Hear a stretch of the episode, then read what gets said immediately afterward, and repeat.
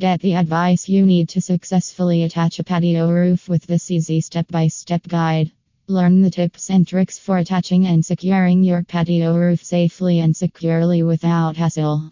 Incorporating an attractive patio roof into your home can offer ample shade, expand your outdoor living area, and elevate your property's curb appeal. Qualm about its process. Fret not, with this comprehensive guide, you can appropriately attach a patio roof to your existing house. If you require professional assistance, engage reliable and experienced professionals specializing in patio covers in Sacramento. Ways to attach a patio roof to the house. Planning your patio roof. Planning is the key. So, before commencing, determine the size and design of the patio cover.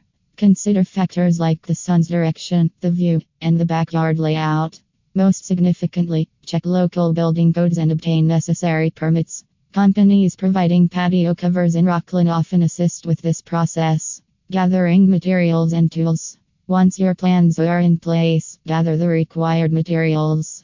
You'll need posts, beams, rafters, roofing material, and fasteners. The type and quantity of materials will depend on your patio roof's design and size. As for tools, you'll need a circular saw, a drill, a level, a ladder, and safety gear. Setting the posts. Start by marking where the posts will go. They should align with the edge of your existing roof. Dig holes for the posts, then place them in the holes. Use a level to ensure they are straight. Once they are in the apt position, fill the holes with concrete and let it set. Attaching the ledger board. The ledger board is what connects your patio roof to your existing house. It should be attached to a solid part of your house, like a wall stud. Measure and cut your ledger board to fit, then attach it to your house using lag screws. Ensure it's leveled. Installing the beams. Next, install the beams. These are the horizontal pieces that connect the posts to the ledger board. Cut the beams to the right length, then attach them to the posts using metal connectors or bolts. The other end of the beams should rest against the ledger board. Adding the rafters. Now, add the rafters components that hold the roofing material in place. Cut the rafters to the right length and angle, then attach them to the beams and ledger board using metal connectors. Again, make sure everything is level. Putting on the roofing materials. Now add the roofing material, like metal, shingles, polycarbonate, or any other suitable materials, to your patio roof if the structure is in place. Begin at one end and proceed in the same direction, connecting the shingles to the rafters as you go.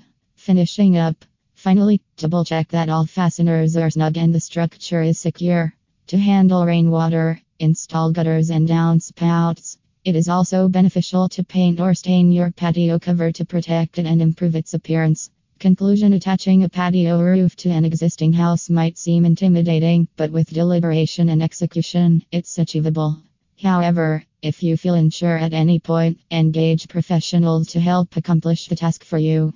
Besides enhancing your outdoor living space, a well structured patio increases your house's worth. So, ensure it's done appropriately.